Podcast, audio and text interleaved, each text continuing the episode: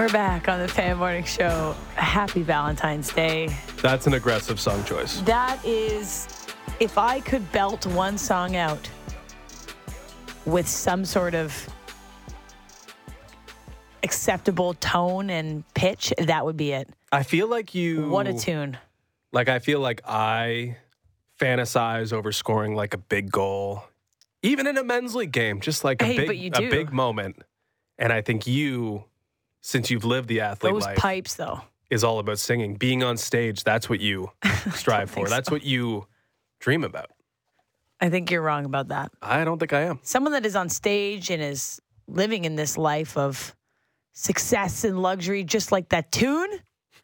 Bomani Jones, host of the ESPN, host of the Right Time podcast, host of Game Theory on HBO, joins us this morning. How's it going, Bomani?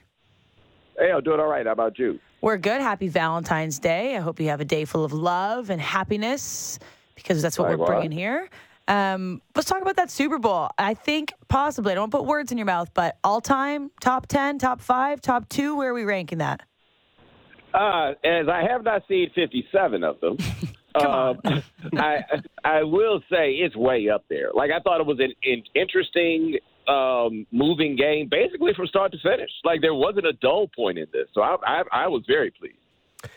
And I think part of the, I mean, uh, part of what made it great was certainly the play of the quarterbacks. Like, it's not often that we get two quarterbacks playing at that high of a level. And even, you know, it's Patrick Mahomes, and he didn't have the Patrick Mahomes game. He had the Patrick Mahomes moments. But even with Patrick Mahomes, it was Jalen Hurts who, you know, kind of stole a lot of the story, at least as much as you can when you do, in fact, lose the Super Bowl. So when you look at Jalen Hurts proving it on the big stage and Mahomes now authoring what the best five years ever to start a career as a starter. What what do you think you're going to be thinking back on and reflecting on when you think about this matchup and as it pertains to the quarterback specifically? Well, with Hurts, I've been a long time skeptic, and I ain't really got nothing left to say now. uh, like after that, and on that stage, like uh, the defining moment of Jalen Hurts as a football player up to this point really was getting benched in that national championship game. Like that was the one, and now even without a win, that doesn't matter anymore, right? Like that was the one. like, hey, look, you know, I've seen teams be held up by his shortcomings. What's it going to be? And that dude went out there and got better. Like that's the thing that stays with me. Mahomes. I mean, he's Jordan of football, basically. So it's almost unfortunate to where a game like that is like, well, you know, he is Patrick Mahomes.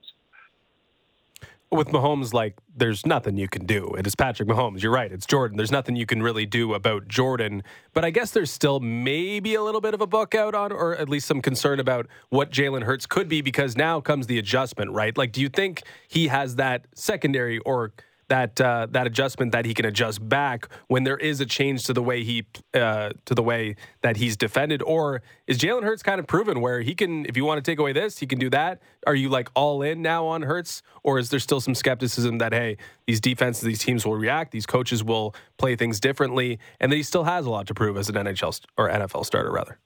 Well, I think the reaction, I don't think there's much to prove as a starter. Like, if you want to say there are things to prove as a star, that might be there. But as a starter, absolutely not. I'm not sure how much concern there is about um, the, like, adjustment period. I mean, this is the third year that he's been a starter, right? Like, it's not like he just popped in this year out of nowhere. So if that's the case, and this is year three, then you could adjust to him. But the real thing with the Eagles is you just got to be able to stop them from running. And that's really hard to do, largely because of Jalen Hurts. And what's different about him versus, say, Lamar Jackson is he's giving you more power running. It's not looking for the big explosive run to make it happen. And I think that's a little harder to stop. We already start having these conversations, and maybe it's because Tom Brady retired the week before the Super Bowl um, in a nice, timely fashion about Mahomes and on his way to becoming the GOAT. Um, he said, Justin put it really well there, is like the, one of the best five seasons to start a career. Is it close in your mind? Is it going to be close? And what else does he need to do to to make that jump over Tom Brady? And I know he's got a lengthy career ahead of him. Well, it's not the best five years to start a career. It's the best five years any quarterback has ever had. Mm. Like right there. The thing with Brady or any such comparison is that seven Super Bowls, right? What we're talking about when we start talking about Tom Brady as the greatest, people don't start talking about Tom Brady as a player. They start talking about Tom Brady's resume. And obviously that would take who knows how long for Mahomes to get to seven championships. However, if I got to take one guy, one quarterback of every quarterback that's ever lived to be like, yo, this is your guy for the season, I'm taking Mahomes. Mm. I mean, it's not even a thought as to what it is. The only quarterback that I can think of that is more talented just as a passer, these are the only two that I can think of, are Aaron Rodgers and Dan Marino. That's it. So, uh, looking at the Super Bowl, where was the brilliance of Mahomes? Like, didn't no, didn't get 200 yards. Yeah, he had some great rushes. He had that one key decisive rush, and even against uh, the Cincinnati Bengals, there were times where it's like this isn't working. The offense isn't working, but the Chiefs always find a way, and Mahomes always finds a way to do enough. Like even beyond like the crazy things that we see, the no look passes, everything that he did when that offense was at its peak is there like an intangible thing that makes Mahomes Mahomes rather than all those physical attributes? Yeah, I think you just kind of spelled it out in the question. He's the dude that just kind of gets it done. For one, my buddy Nick Wright at uh, Fox Sports One always makes the point that Mahomes is maybe the most effective running quarterback ever. Like he's definitely not as flashy. He's not a Steve Young type or anything like that. But oh, we need this first down. He's going to be the one that goes and gets you that first down. And then in a game like that where there was no completed pass longer than 22 yards, if you think of him as the flashy guy to go make the big play guy, also, if we got a nickel and dime and dink and dunk to get this done, he'll do it. We've seen defenses adjust to what the Chiefs did by going with those two high safeties and telling him, okay, you're going to have to do it a little bit at the time at a time. And he was like, oh, okay, cool, I can do that, no problem. Like it was just a year and a half ago, or maybe it was two years when they first started making that move on defense, and people are like, oh, what's Mahomes going to do now? Well, you've seen it any reason to doubt that these two teams could be here next season, right at the end of the dance again? Um, I know that Philly had some, you know, questions around was it a legitimate path to the Super Bowl? You didn't face the toughest teams, but nonetheless they got there and the big dance. Um, anything that gives you pause in terms of seeing these two make it all the way to the end again? Well, the doubt for the Chiefs is always going to be just how much defense do they play in a given year. right? Like that's what it comes down to for them, and that will always raise the questions whether that defense is not going to show up in a single elimination tournament. Um, with the Eagles, I don't have any. I mean, they're just loaded. Like if you were to ask which team is more talented, it was definitely the Eagles. So I don't have. There's no one thing to point to about the Eagles except for the fact they did have some struggles last year with stopping the run. But outside of that, I don't have anything to point to. I mean, there's each of these teams could be there, barring some seismic offseason changes with their rosters. What about the Andy Reid factor? Like there was some whispers or at least some talk about potential retirement. You got Eric Bieniemy right there behind him, waiting in the wings, uh, uh so long as he doesn't leave for another job this offseason. Like we just saw the Chiefs survive, you know, a talent exodus, right? They lose Tyreek Hill. They have to make some concessions with their roster because Patrick Mahomes is making the money that he's making. But can the Chiefs survive Andy Reid's departure?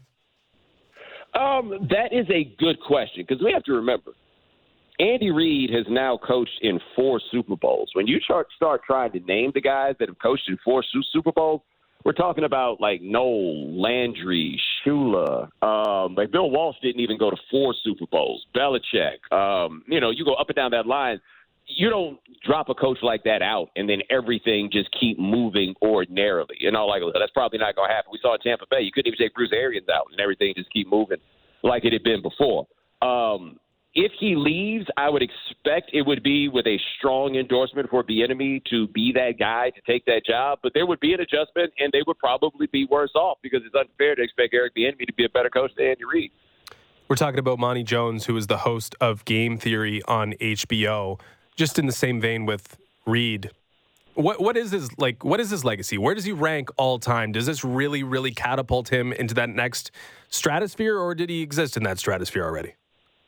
Um, I mean, it just depends on the, what you think the difference is between going to a Super Bowl and winning a Super Bowl. If you think that winning a second Super Bowl is like an inflection point in the sort of thing, then yeah, it was a jump in legacy. But to me, the jump, the thing with Andy Reid as it relates to legacy really has more to do with the way that people around him feel about him than just the success. Like it's one thing to be this successful as a head coach, but it ain't that many guys who are that successful as a coach and people still think of them like they're people. Right? Like, wow, Andy Reid, good guy. He's almost like a dad, you know, like, like nobody like you go through the other guys, people don't think of them like that. But that's the way that people look at Andy Reid. So it's not just about how good he is as a football coach, it's the across the board love he gets as a human being. Did you see the news that came out that one of their play calls is corn dog? I just thought that was hilarious. yeah, that's the other part too. Like we ain't got a lot of people left who are like jolly about being quasi obese. Like Andy Reid's the last one left. Yeah, he, he he doesn't mind it. at all. Like he- Terry Bradshaw's taking shot after shot after shot on the podium, and he's just like, "Yeah, I'm, yeah, I won two Super Bowls and I like to eat. Like it's all good." Oh, he's a Yes. he's a gem. Um, all right, let's shift to basketball. We just finished the NBA trade deadline, and up here in Toronto, it was uh, left us wanting to say the least. But what did happen was the end of the Harden, Durant, Irving experiment. Was that the worst experiment in NBA history? Well, it was certainly the most disappointing. I don't think there's any way around that, especially when you consider those three guys played something like 16 games together, and that was it. But the idea that four years ago they brought Kyrie Irving and Kevin Durant in, and fast forward to now they won one playoff series, just one.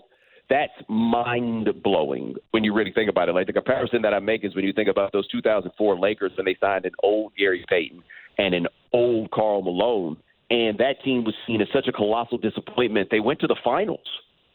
The Nets only got out of the first round once. I mean, I think that tells you just about everything. In terms of future outlook, it's pretty easy to pinpoint the Suns as maybe the team with the most uh, possibility ahead of them or the most potential ahead of them right now. But it's not necessarily a slam dunk, despite what the odds may say that they uh, could make something of this season now with Kevin Durant in the fold. It, it, was that how you look at it, though? Like, if you were hopeful for one of these franchises involved, the Suns, Mavs, and Nets, which one, which one would you lay your bets with in terms of the prospects for future success and just things not being a disaster? Yeah, the Suns, no question. Um, the the question for them is how much Chris Paul do they need? Because you can almost bet that you're going to have some Chris Paul injury situation, and you might have one from Kevin Durant. Like not like Kevin Durant's played that many games in the course of the last five years. Um, so I would definitely say the Suns. The only question for them is who are they going to guard? Like trading Bridges and trading Johnson, they might have traded their best two defensive players. The question is about going to be for them about who they're going to guard and chemistry, right? Like their situation with chemistry has always been a little bit dicey. Now let's see where it goes from here. Do you fear for Luka Doncic? Uh, yes, because I just don't have any faith in Mark Cuban putting a team together. I just don't. And I don't think there's been anything in the last 10 years to encourage any faith in Mark Cuban's ability to put a team together, even with new general manager and everything else. I just don't see it. Um, and we'll see how this goes with Kyrie, but I don't think that Kyrie Irving makes them a legitimate contender in the West. No, it's hard to say that, but man, I, I don't know if I could think of a more talented backcourt ever. Like the shot making ability, the individual talent between Luka and Kyrie is really unlike anything we've seen, no? Oh no, it's up there. Like I mean, you think we had a brief period with Russell Westbrook and Kevin Durant in the same backcourt, for example. Like that would that would be a big one. You go back to like the '70s and Knicks, and you can talk about those. But you know, in shall we say modern times, yeah, no, it ain't getting much better than this one. So there were some rumors that the, the Toronto Raptors would either be buyers or sellers, and they they took one baby step forward, but not enough um, to really excite the audience here in Toronto. What's your outlook on this Toronto Raptors team? They have a lot of great pieces, but doesn't seem like maybe the timelines match up as well as we would like. They're only a few years removed from an NBA championship, but we're not sure of the direction. Which direction should the Toronto Raptors go in? I mean, my general rule on things like this is I trust what Masai's going to do. Like that, that would be the way that I ultimately look at it. The thing is, they've got a number one player that is kind of in that in between number one slash number two for a championship team is Siakam. Uh, Scottie Barnes obviously is the future, and you see where that winds up going. But they're in that sort of nebulous a player or two away. If you're a player away, you typically go get the player. If you're two away, you got a dilemma about whether to build it up or tear it down. But I think the guys that they have are too good for the full tear it down program. But we'll see what they wind up doing in the offseason because this, is again, a franchise is probably not one that's going to do well in free agency necessarily. They got to figure it out themselves on how to make it work. But I think Ujiri has demonstrated that he's earned certain faith in that if there's a way to do it, he's going to be the one to figure it. Uh, the story before the trade deadline sort of uh, changed the headlines was LeBron catching Kareem, becoming the NBA's all time leading scorer. When you look at LeBron's reality now and what the Lakers are and what the Lakers could be, can you kind of conclude that LeBron's legacy is like complete at this point? Like we know exactly, we can reflect now, even though his, his career isn't over? Yes. I don't, I mean, I don't think that they're going to be a championship contender in the next two years. Right. And I think that that's probably the most realistic window for his career is the next two years. I don't think he'll be a championship contender at that point. which means there's really nothing to add to the LeBron James ledger at that point. He's not in contention now anymore for being the best player in the league. He's probably still top 10, but he's not one of the best players in the league. So what it is is what it is at this point, I think. Now, if he decides he wants to do something like play 25 years, maybe that becomes part of the legacy, but I don't really care that much about that. So maybe the rest of LeBron's story isn't the most intriguing um, for you this second half. But what is the most intriguing storyline or team to follow as we uh, head towards the playoffs? Well, I want to see what happens in the West with Denver. As right now, they're kind of far and away the best team in the West, at least by record. And the Phoenix changes that by making the changes in addition, you know, the Kevin Durant addition that they wound up ma- making. But this is going to be the year where Jokic is going to have to show improve as the guy that you decide, okay, give me the ball and I can carry us here. Because that's the one thing he hasn't really demonstrated is that. This is the time where he's going to have to do that. I mean, he's a two time MVP who is playing much better than he did last season. Like, not even a little bit, much better than he did last season. So then what happens in the playoffs? So I caught your interview with Jake Paul on Game Theory. Uh, two two questions from this. Do you sort of enjoy that verbal sparring that can sometimes come uh, when you sit in the seat that you do? And what do you think Paul's rise says about the future of sports and sports watching and sports entertainment? Well, I don't enjoy that because that's sparring. Like that was that wasn't sparring. That was a guy who just decided to be a jerk, and I'm like, okay, what am I going to do with that? Like he's 25 years old, man. I ain't really trying to argue with no 25 year old uh, back and forth. Now, what it says about sports and sports viewing is a little bit tricky because he's a bit of a special case. He had this giant audience already, and then he just pivoted over to like, hey, want to fight? Watch me fight people. Like I don't see his videos, his fights is like terribly different than like Kimbo Slice fight videos. You just want to watch somebody fight. He happens to be somebody. Okay, cool. Um, but it is wild to me, though, the idea that he could pull in as many viewers to watch him fight as an amateur. That, like, I readily admit that that part throws me off. The idea that he could get a deal with Showtime for his fights. Mm-hmm. Again, that's kind of wild um, to me. But I don't, as of this moment, I feel like this is really just tied to Jake Paul. It does show what the potential is for somebody else, but you got to be Jake Paul in the first place, and there aren't that many of those. So, season two of Game Theory is in full swing. What can we expect this season? What stories uh, are you looking forward to telling and uh, and uh, showcasing with your audience? Yeah, I ain't too big on giving up too much down the line about what we're doing, but I can tell you this week we're looking at the irony of All Star Weekend, maybe the blackest sporting weekend in America, being held in Salt Lake City um, and kind of taking a look at basketball and this entity called Overtime Elite and what the future is for youth basketball and how that's going to affect the NBA. All right, looking forward to it. New episodes of Game Theory with Bomani Jones debut every Friday at 11 p.m. Eastern on HBO and HBO Max. We look forward to tracking the season, and hopefully we can uh, chat with you again down the line, Bomani. All right, man. You guys be good. That's Bomani Jones, host at the Right Time podcast and Game Theory on HBO. What do you think of Jake Paul and the Pauls? That's why I was wondering. That's why I was curious what he what he said about like what it actually means. Like I don't know. Like there's this isn't just a one off. Like this is going to continue somehow. Mm-hmm. But it does. T- like you can't. No, he's not going to be a legitimate champion boxer. He's going to only get matches that he believes he can win. But is that really a departure from the norm in combat sports? Like this is what a lot of athletes do. Like why Especially would you accept a fight you know you're going to get boxing handed like, to you? Uh, yeah, like in bo- boxing's all about padding records. Like you get to the point where you finally have to put up in boxing after you've won 30 times and you have a 30 and 0 record because you have to build so much in order to become something. But the different thing with Jake Paul is that he was something first. And he said it. I do expect people to be trying to replicate that. It's just that there's only two Paul brothers. And you you can't deny how like effective they are in a social media world and how capable they are when they apply themselves to something. Like he's a good boxer. He's a good boxer if you look at amateur boxing. And Logan Paul can be on WrestleMania and be like don't look like a fish out of water. Mm-hmm. Normally you see guys try to do that and they look kind of silly.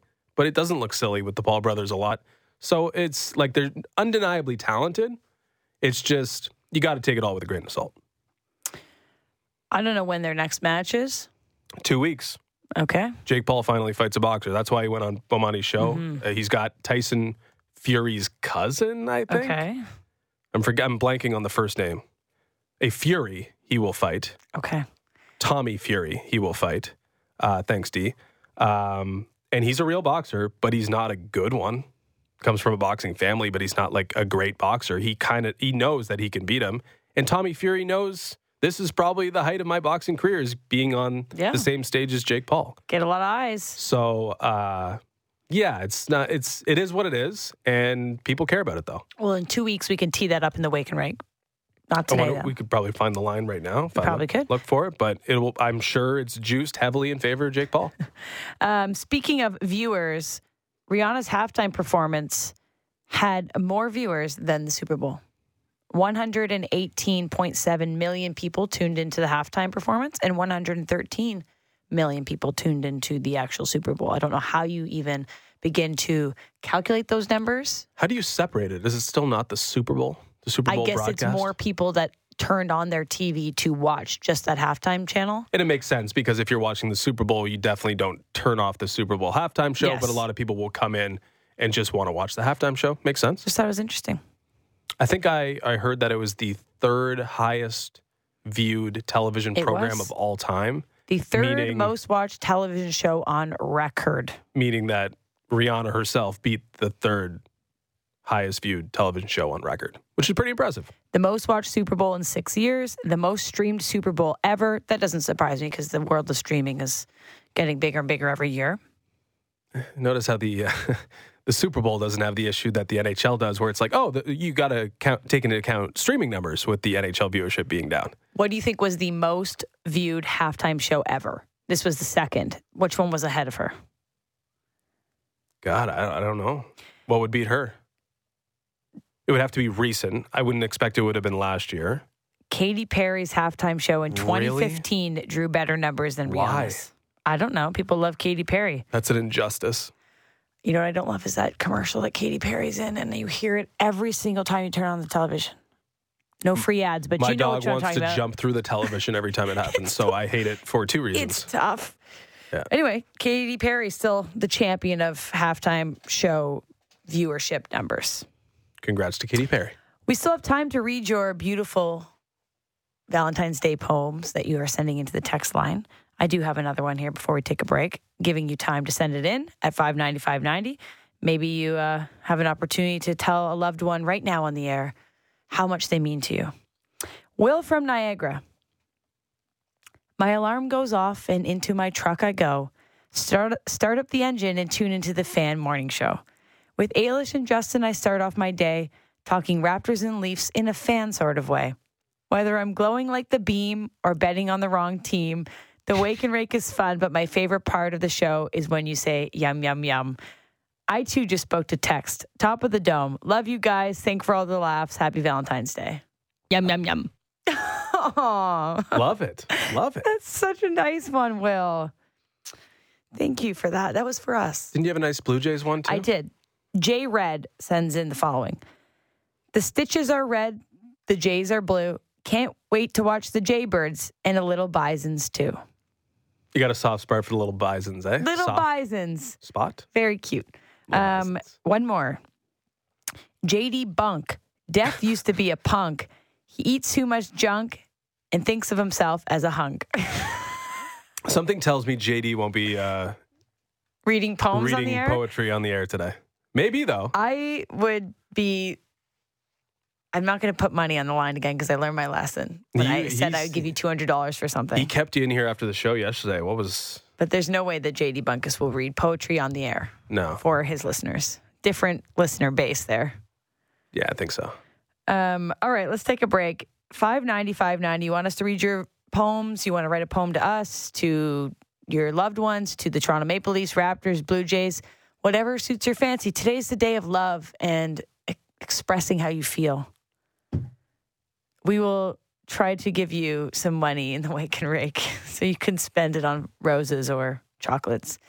But we need your picks at 590, 590. That's next on the other side of the break, the wake and rake. Breaking down the top stories in the NHL every day. The Jeff Marek Show. Subscribe and download the show on Apple, Spotify, or wherever you get your podcasts. Wake up! Now it's time for Wake and Rake You could be raking in the dough with your kind of accuracy. Show me the money. with Ailish and Justin.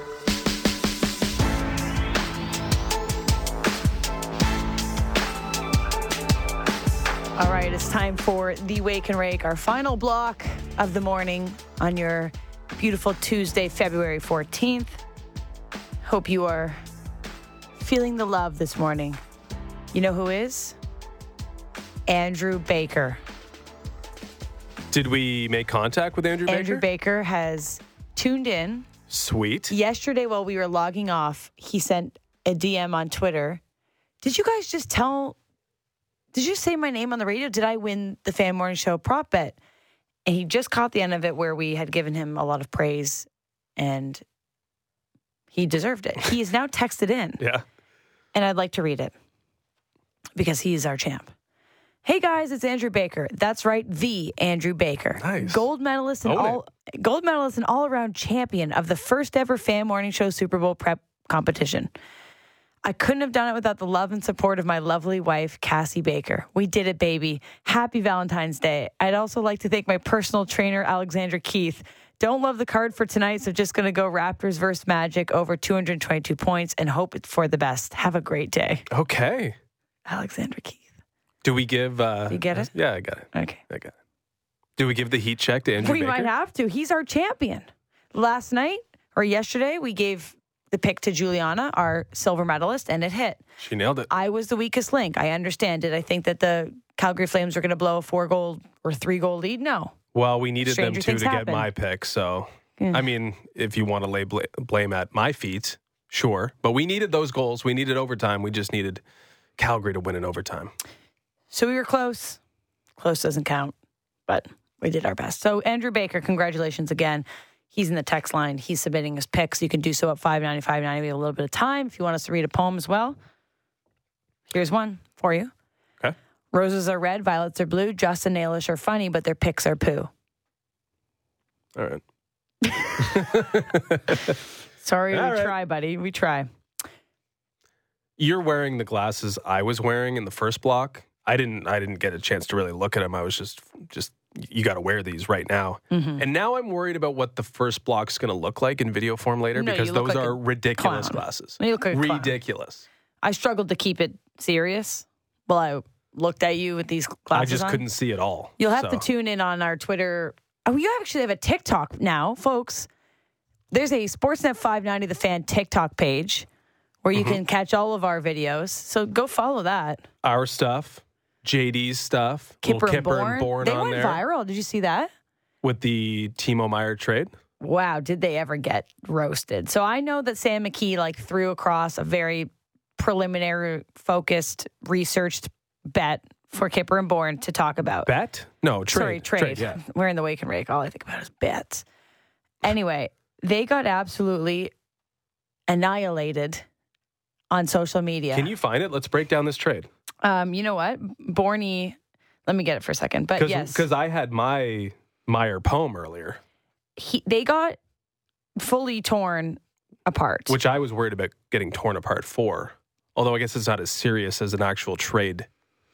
N- There's nothing people love to rip apart more than fake trades because everybody's a GM. Armchair GMs love to get That's the thing. Their like calculators we out. were talking about this with the Raptors. It's one thing to try to create the trade.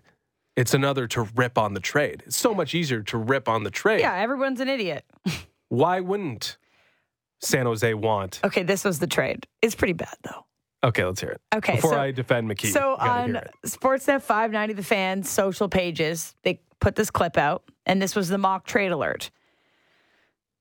The Leafs receive Timo Meier and Steven Lawrence. Yep. Lawrence. Lawrence, yeah. The Sharks receive Pierre Engvall, Alex Kerfoot, Matthew Knies, Okay. a third and a fourth round pick in 2023 and then 2024. Okay. it's pretty bad. So it's Knies and a third and fourth? yes. So the, the, you list Sorry, yeah. Uh, sorry, it's a third and a second. A third in 2023 and a second in 2024. Okay, so it's Knies, a second, and a third. And Plus, you've got to take Engvall. on the issues that the Leafs have, at least up front with their with their money, in order to get a star, like a pretty close to a star. Like we were just talking with to Mo, Mm-hmm. Bomani Jones. Like where is Siakam on the stardom scale? I think it's like kind of Timo Meier. Like Timo, he's very, very, very good. Going to be the best player on a good team? Probably not. or best player on like an elite team, probably not. Um, for and Steven Lorentz, which would be a nice little addition to the Yeah, fourth yeah, line. yeah, so for sure. yeah, I guess there's a reason to rip that. It would probably have to be Knies and a first and a Yeah, second, so. like probably the Bo Horvat compilation or the the combo to get a guy like Timo Meier. But I mean, there have been worse ideas out there. Anyway, social media loves it. So it. that's the key. We just have to come up with some outlandish things to go viral Oh, wait, on, our, wait, on our TikTok account, which you can now find on TikTok. That's right. Okay, so we will try to stay away from the red hot takes and trades, but might get you looking. So we do have some anchor picks today. Um, we do have the Super Bowl futures as well. Do you want to go through those? Yeah, we could go through some Super Bowl futures. I think we mentioned it a little bit yesterday, but like you got to be really firm and confident in something to put money down that's going to sit there for a full year, right? Like who really wants to do that? I, I hate doing that, and I don't do that. I it's my favorite game and I do not even do the full year. I will be getting involved when I when I see fit, but mm-hmm. right now you're just reacting to what exactly we just saw. And the thing is, a lot can change. We still have the draft. We still have free Yeah. agency. We still have the ability for teams to make trades. So you're betting into a market that you have to wait a full year for it to complete. And you're betting into a market where there are a ton of unknowns. So if you're doing anything right now, you should be betting on teams with the possibility of getting way better, mm-hmm. right? Teams that, with a couple moves, could be way more valuable than they are right now. So you shouldn't be looking at the Chiefs. Although if you bet the Chiefs every year at this time, you're looking pretty good. Couple plus 600s in the last five years, you're going to be in the positive if you just did that. However, I wouldn't probably assume that they're just going to get it done every single year. So you probably missed the boat on that.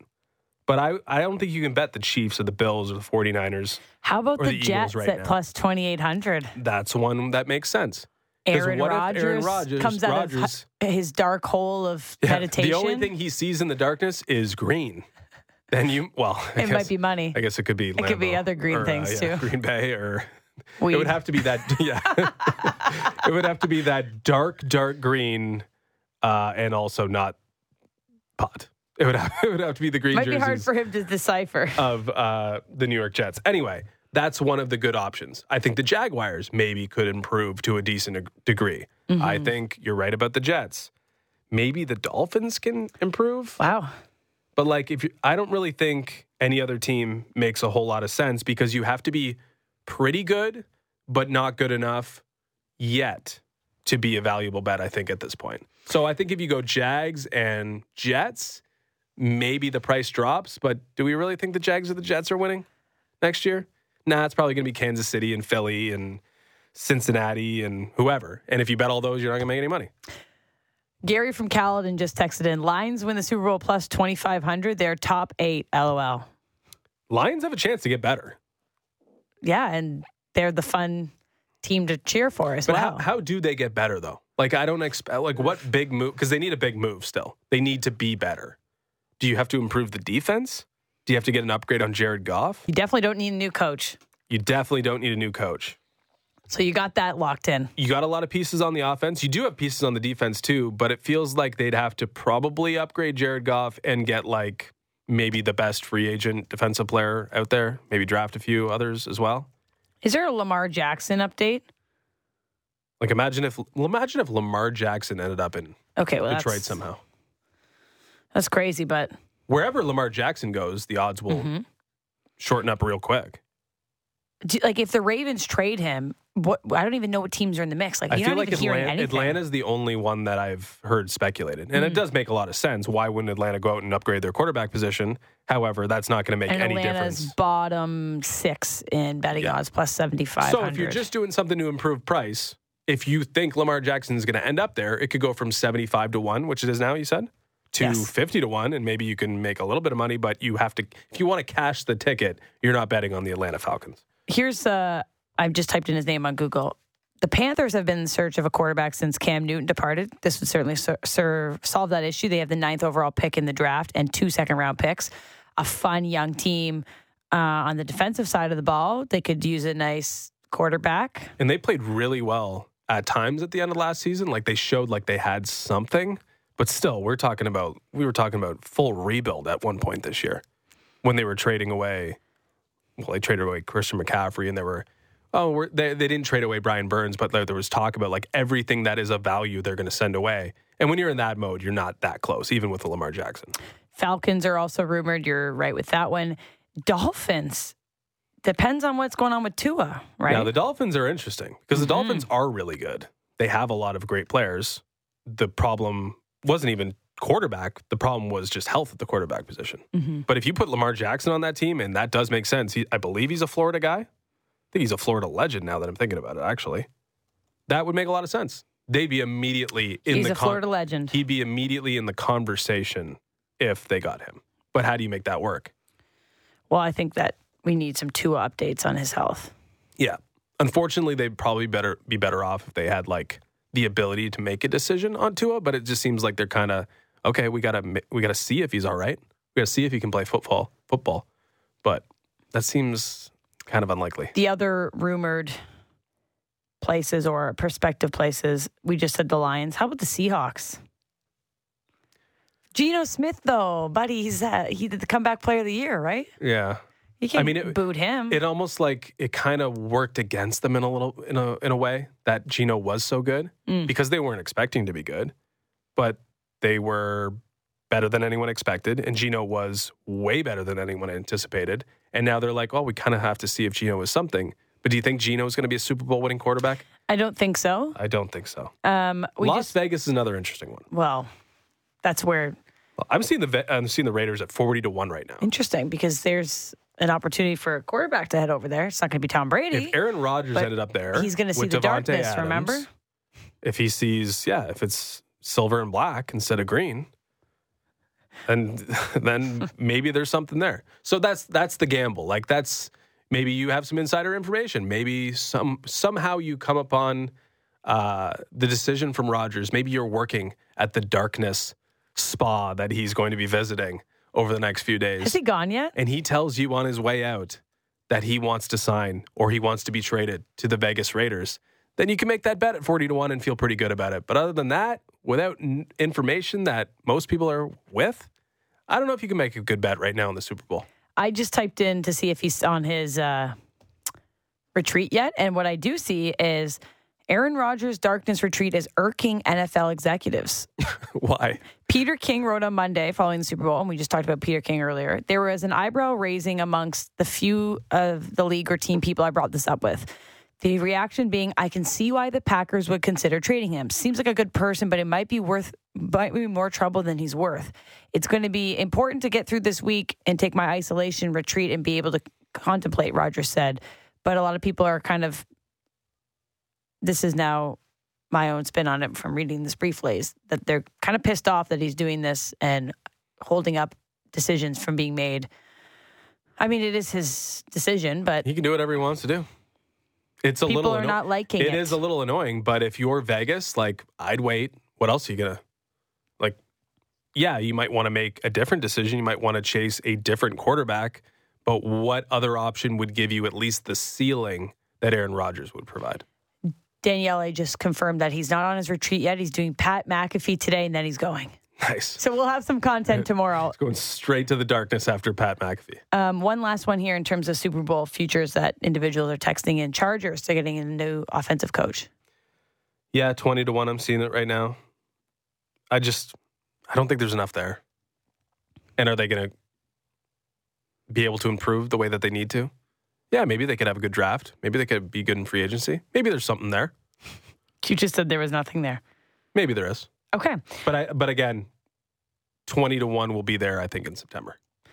All right. Uh, let's go through some of our anchor picks. We'll put together our parlay. Um, I do want to say the biggest sporting event happening in the city of Toronto today is Hockey Day. Oh, go on. My former school, Mhm. where I went to high school, Now there are a few. Okay, high school. I went to one school for one year, and then I finished my high school career at Bishop Strachan School in Toronto. I was a boarding school student at this wonderful all girls private school in Forest Hill. Mm-hmm. Forest Hill, We nice spot. every year the biggest battle of the city of Toronto and maybe nationwide is today, Hockey Day. The Bishop Strachan Bobcats versus the Havergal Gators. All Hmm. eyes are on this game today. My Bobcats versus the Gators. And then my wake and rake pick is for the Bobcats to destroy the Gators today. You no can- betting bet lines on it. Uh, But in my heart hockey? and in my mind, I see them coming out victorious. Every year that I played for the Bobcats, we beat the Gators thought on there was only day. one. No, You I said you went there one year. I went there for multiple years. I went to one school for one other year. Oh, okay. I was gonna say, what did the stat line the one that? Juliana went to. what did the stat line look at? Like on the one year, d- dominated you that. dominated this game every year. yes, this was the day that Is you this the pulled reason out all the this stops. day is the reason you No. were recruited to Dartmouth? That's not why. But nonetheless, today's a huge day, and I'm sending all my love and well wishes to the Bobcats today. Go get them. All right, this, go Bobcats. This means a lot to our school Are you going to the and game? our rivalry. I will be there. nice. I'm making an appearance. I'm going to be cheering on in the burgundy and white. Okay. My old school, my old, my alma mater. It's a big day. So BSS, the win over Havergal. My heart pick for today's wake and rake. Unfortunately, no betting lines up um, on women's, girls, high school hockey in the Maybe city you of find Toronto. a fan to like swindle there. Like you could walk in and start taking bets yourself. but sure, why not? Get Fifty bucks on the Bobcats. Anyway, go Bobcats, go! Biggest battle today in Toronto sports, followed by the Orlando Magic at the Toronto Raptors at 7:30 p.m. They need this win, the Raptors or the Bobcats? both. But the Raptors really need this win. This is their last game before the NBA All Star break. Yep. They're looking for a different future with Jakob Poeltl in terms of okay, now we're winners. We're gonna we're gonna buy. We're gonna go all in here and see what happens. So they're seven point favorites at home against the Magic. I think I'm just gonna bet them on the spread. That's your wake and rakes It's selection. the yep. It's the game. You are ripping up the context of two straight victories, Orlando over Toronto right. last time. Well, I think that that gives you teams made. something to play for. okay. You're back at home. You're about to go on a lengthy trip. I think they know they need to make this a big statement game. So Raptors on the spread. That's for me. I'm going for the little hometown pick today. My hometown parlay. Okay. Bobcats and Raptors. The Magic have stalled out sort of since that time Mm-hmm. as well. Like it's not like they springboard to success after beating the Raptors that fateful weekend. So I think that's a decent pick. Generally, when there's a decent favorite, like I'm okay with it. Maybe it gets down to some free throw shooting at the end, but hopefully they cover the six and a half. It's not a problem. Six and a half, you said it was? yeah, we'll do six and a half. Yep. Okay. Okay, Uh, so that's I'm- my wake and rake pick. I'm taking the Devils over the Blue Jackets in regulation, so the three way money line. I was thinking about doing the puck line plus popular one. 120, but I'm going to go with the minus 125 Devils in regulation over the Blue Jackets. We just saw the Blue Jackets a couple nights ago in Toronto, and of They're course the, the the night before that. Like in other than like just deciding to show up for one period, I guess one plus period, the second and the third, they were a sorry excuse for an NHL team. And I think the Devils are still a team playing for a lot. Maybe they don't have the motivational problems that the Maple Leafs may have right now. I expect them to be very, very good. I expect them to outshine and outclass the Columbus Blue Jackets. So comfortably, I will take the Devils on the three way money line, minus 125. Okay, lock that one in there. And now we're looking for our anchor pick. So let's go through it. Ron and Juliana. And another shout out to BCSS, Bill Crothers Secondary School, is also playing in a hockey tournament today. So best of luck to all of Your schools. my schools. Good morning. For today's anchor, I'm going to follow in both of your footsteps and fade the Ottawa Senators today and take the New York Islanders on the puck line at plus 130. Playing a back to back after an OT game and then having to travel to New York without an experienced goalie is a recipe for a loss. Juliana will go back to the well and take the Warriors plus eight and a half today against They the Clippers. Yeah. Do the Warriors ever have a night off? Is my next question. And do you ever bet against the Warriors? No, she Not doesn't. She's Juliana. loyal. Um, Juliana will go back to the well, take Warriors plus eight and a half against the Clippers. Warriors played a solid game yesterday, and she's looking to get back to back wins. That's Ron and Juliana. Eric from Burlington has more support for the Islanders on the puck line. Senators got lucky last night. Yeah, they did. Eric. Did they? I, I kind of shut They it down thinking that thinking that I missed another bet, but uh, that wasn't the case. Um, but he thinks Sens will lose tonight versus the Islanders. He also likes the Devils puck line. I'm going money line, go. but more support for the Devils as well. Um, I just read Andrew Baker's, of course, so he's going Raptors versus Magic over 222. Hope for the best. And now we got Neil. Stan Wawrinka got the win yesterday over Bublik. Yes, he did. Today he's going with Ramos Vinolas on the money line over Carballés Baena That's tough. Vinolas over Baena. Vinolas is a very good clay player, and Baena is struggling with his game lately. We're gonna have to trust you, and we always trust you, Neil from Newfoundland. Neil in Newfoundland is my Valentine today. okay, that's fair. Andrew Muskoka, I'm going to take the Sens Islanders under six. P.S. Close only counts in horseshoes and hand grenades. All right, thanks. Don't we know it, Andrew and Muskoka? And lastly, Florida money line over St. Louis. Panthers six three and one in their last ten. Blues three and seven. Do not have a name there, but we will trust that this is a good pick. Florida money line minus one twenty five over the St. Louis Blues. Anything stick out to you? Um, we got a lot of Islanders like tonight. Islanders puck line, two of those. It's it's Islanders or it's the heat check for Baker. I think we go heat check Baker. Oh yeah, we did discuss that we are going to do heat check for Baker. Our champion of the Fan Morning Show first annual Super Bowl prop sheet was Andrew Baker, and so with that, you win the right to have the over picked for your game. Even with Jakob Poeltl out there improving that defense for the Toronto Raptors, we're going to take an over. We're going to take over. I'm seeing it at 221 and a half. Raptors on the spread, six and a half, and the New Jersey Devils three way money line. So an in regulation win. Mm-hmm. Altogether plus 575 on your Valentine's Day. I'm looking, I don't see the Bishop Strachan Bobcats on the money line. I'd like to throw those in the in the wake and rake as well. Speaking of lost money, well, not that we're losing our money today. I don't know if you have any more Valentines, but did you see the Greg Olsen news? Greg, Please share that. Greg Olsen is expected to cede his role as the uh, Fox's top NFL col- color analyst. Of course, he just provided And he's color been doing for the. Super Bowl, and he's become a very, very People love him. uh, respected and loved analyst. He'll have to do that though because Tom Brady will eventually step into the booth. He will do that in 2024. Apparently, Olsen's salary when he goes from the top spot for Fox to the the number two hole, it's a difference of seven million dollars. He'll go from a ten million dollar salary to a three million dollar No salary, way. all because Tom Brady is coming in with that whopping three hundred seventy-five million dollar contract over ten years. We need a broadcasting trade. We talked about this. Honestly, we joked I was around just about about it. to say that. Greg Olsen, this like that should be. You should have the ability to leave if you want. If you're Olsen, you have to accept a seven million dollar pay cut. And there's no way you don't do that with Tom Brady like in terms of you have to step back. It's Tom Brady, but he shouldn't Why- get they should just put Tom Brady on the panel. Like Hmm. we just saw the Fox panel with Strahan and Jimmy Johnson and Howie Long and all that. Just put Tom Brady in the middle of that panel. Have them front facing. You want to see the face rather than hear the voice, do you not?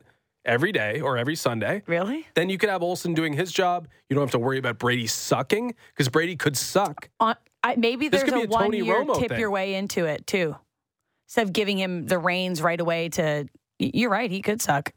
He could suck. I really like Greg Olsen. I feel for the guy losing a big chunk of change. And he just started and he's second. like immediately really good. Maybe we can get Greg Olsen and Charles Davis as a power team. Well, we don't want him to trade traded to CBS. Then our guy Charles might be scrapping it out for that number two seed. We can't have that. We can't have that. Well, everybody, I hope you have a beautiful, lovely, glorious Valentine's Day. Thanks for sharing that with us this morning. We love our listeners, and we hope you enjoy watching the Toronto Raptors tonight against the Orlando Magic. Hopefully, it doesn't spoil your Valentine's Day evening. Go Bobcats, go. We'll be back tomorrow morning.